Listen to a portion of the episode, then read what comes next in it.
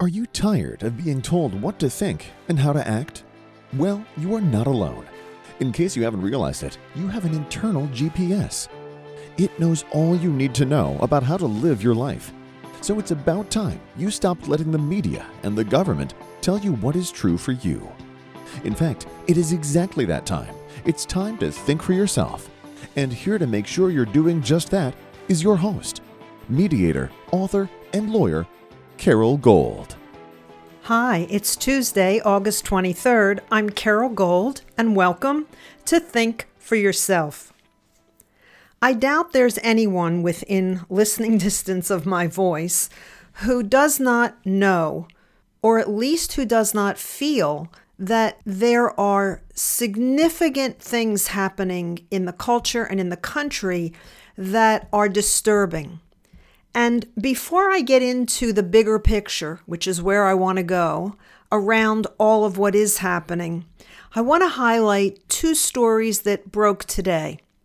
One concerns Washington, D.C., the city of Washington, D.C.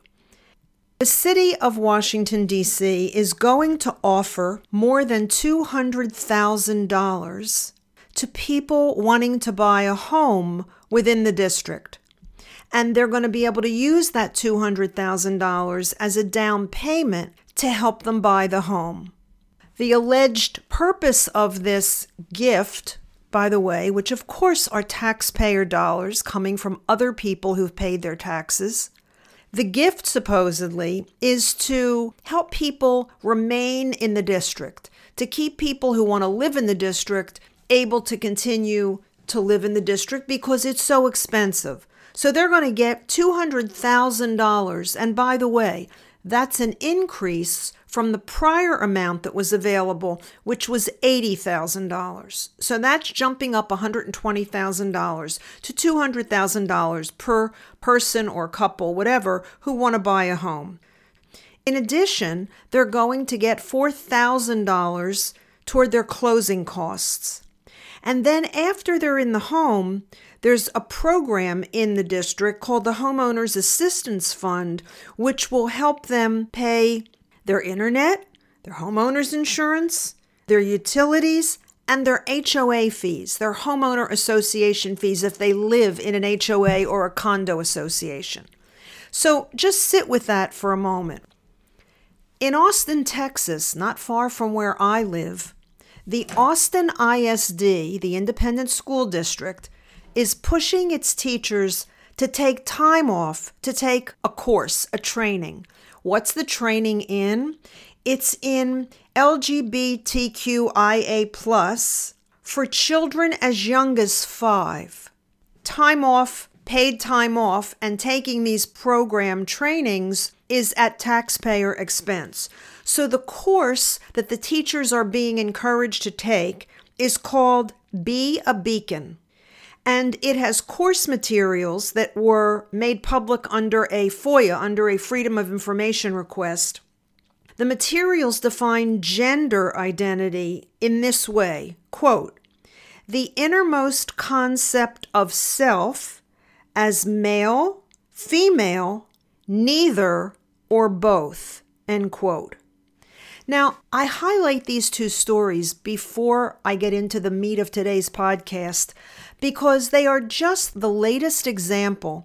The Washington, D.C. story about the absurdity of redistribution of wealth, because that's what that is. That's taking taxpayers' money, taxpayers who probably didn't want to contribute their money toward a $200,000 plus giveaway to someone who wants to buy a home. So, number one, it is the latest effort to redistribute wealth, but it's also a prelude to those people losing those homes, just like happened in 2008. Because at some point, people who need that kind of assistance to buy a home at say three or four hundred thousand dollars you're going to put $200,000 down, they're most likely not going to be able to upkeep those homes or pay the taxes on them. So, despite the down payment and despite the contribution to closing costs and despite the homeowners assistance fund to help them pay the cost of actually living in the house, they're going to lose the house to the government. That's what's going to happen. And so when you hear certain people like the World Economic Forum talking about by 2030 you'll own nothing and you'll be happy, that's one of the ways you're going to own nothing. I question whether someone will be happy, but that's a whole other podcast. The Austin, Texas story speaks to what's happening to the culture. It speaks to the absolute absurdity of addressing gender with five year olds. Or for the public school system, through again taxpayer dollars, to be financing teacher training so that teachers can help children who are five years old or seven or nine or all the way K through 12, right? Who are questioning their gender. I mean, I remember growing up and I don't remember there being a lot of issues of people questioning whether they were boys or girls. We kind of knew who we were and dating went forward accordingly. So now suddenly everybody's not sure of what their sexuality is. That's a cultural problem. It's actually, as an aside, one of the first things that happened in pre Nazi Germany. It was a complete disintegration of sexual norms and mores within the German society. It became a sexual free for all and incredibly perverse. That was the first thing that began to happen as that society broke down. What came shortly after that were the churches, and after that, the medical community. And at that point, Hitler had everybody under control. But don't lose the connection between the breakdown of a culture and the breakdown of a society or a nation. Earlier today, I was having a conversation with a good friend of mine who is a retired family physician in Austin. We were talking about how the Jews of Germany, how could they not see what was coming? How could they not sense what was going wrong around them? And I said to her, it's what's called the normalcy bias. If you don't know what the normalcy bias is, let me read you first the Wikipedia definition. Quote, the tendency for people to believe that things will always function the way they have functioned. Therefore, they underestimate both the likelihood of a disaster and its possible side effects. In other words, you interpret what's going on around you in a way that you can fit it, you can wrap your brain around a pattern of something that you're familiar with that you consider normal. And you disregard those things that are outside of that framework until, as in Nazi Germany, it was too late. I think that's happening to a segment of our population now. I think there is a tendency toward the normalcy bias in human nature, and I think we're living, we've been living through it up until this point. Although I have a suspicion that people are beginning to get uncomfortable and realize that something is going on that could end really badly. So, if that's the case, if people are waking up and wondering what to do, I think there are three possible ways to oppose the radical changes that are happening in the economy, in our financial system, in our education system, in our culture, in our federal government, in our agencies that are the sort of the gears of the federal government. I think there are three possible approaches to how we deal with this. The first approach is violence. Fight fire with fire, as my friend said this morning on the call. Fire with fire, violence, is what we saw in 2020 when the BLM riots and Antifa were in Portland and Seattle and did all of that destruction, took over those cities, destroyed millions of dollars of property. It's what we have seen since June 24th when the Dobbs decision came down over a hundred attacks on pro life gatherings and pro life clinics since then, with, by the way, not one arrest. Not one arrest. And it's what happened January 6th. Those who turned what was intended to be a peaceful gathering into a riot. Violence rarely goes well. And I think, particularly where we are in our national development, and with the advance of technology, the advance of surveillance, the ability, I should say, of surveillance through technology, and the lack of privacy, I think attempting to be violent against, let's say, the federal government is a losing proposition. I think there will always be people who try it. There have always been people in history who try violence, but it really does beget more violence because all violence ever does, assuming it prevails, is that there's a strong winner and a strong loser, or a, let's call it a beaten down loser, who, in one way or another, for some length of time, harbors resentment and anger at the violence that was perpetrated. And eventually that turns and you get that underdog group or that beaten down group. It may be immediate, it may be a generation later, but you get the progeny of that that then turns and again commits violence. It's a vicious cycle, and I think it's a futile one. The second possibility is what Jesus taught.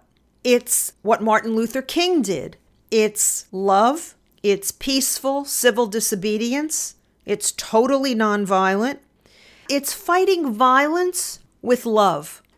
Now, some people laugh at that and would say, well, that's going to get us far, right? What are we going to do if the FBI or the CIA or whoever it is, you know, comes to get us, as they did at Donald Trump's home at Mar a Lago, if they come to demand property or guns or your financial information, what are you going to do? Hug them? Well, you know, it's not that polarized, but in a sense, it is. Because what Jesus taught was in the face of it all, you know, you love your neighbor. That love is a force not just equal to fear and violence, it's a force greater than. To the end of his life here on earth, he practiced that. He had uh, what I would call righteous indignation in the temple when he battered the tables down and said, "You know, you're you're trading money and and defiling my father's house, so to speak." I mean, I'm not a biblical expert, but I know this much. So I think he had righteous indignation, but he didn't rally the people to be violent. In fact, there was someone named Bar Kokhba who preceded Jesus and who many thought was the Messiah. And Bar Kokhba headed a revolt against the Roman Empire because the Jewish people at that time believed that their Messiah would be a military person, that the person who would show up to avenge against the Romans would be a military type individual who would lead a physical revolt. They were not waiting for someone to come preaching love. And Bar Kokhba is an example of how violence against, especially, let's say, an empire, or today, let's say, the United States, is a futile effort. So I said physical violence was number one. Jesus or love, the path of Gandhi, Martin Luther King, is the second way to oppose tyranny or a culture gone mad or a culture going mad. But there's a third way, I believe, and I think it is the most plausible and would be the most effective, and that is using the Constitution itself. So, what do I mean by that? Well, I would ask you first have you ever heard of the Convention of States? If you have not, you can literally go to the website conventionofstates.com. But here's what it is the framers anticipated us getting to moments like where we are now or where we may well be after the midterms or in advance of 2024 or at or right after 2024. They saw this coming. Brilliant that they did, but they saw it coming. And in Article 5 of our Constitution, there is the right given to states to call what's called a convention of states. That convention of states can then propose amendments to the Constitution. You don't need the U.S. Congress, you don't need the President, you don't need the Supreme Court. The states can do it on their own. Individual states collectively working together and I'll explain how many that takes in a moment, can literally amend the U.S. Constitution. It takes 34 states to call the Convention of States, and then it takes 38 states to ratify any amendments that might be posed.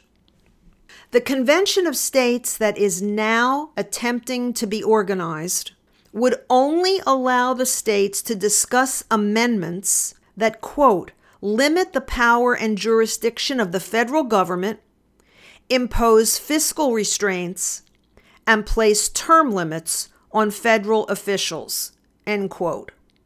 So, how far along is the effort for a convention of states to amend the U.S. Constitution? Well, 19 states have passed it so far. Remember, we need 34 to call the convention, we need 38 to ratify.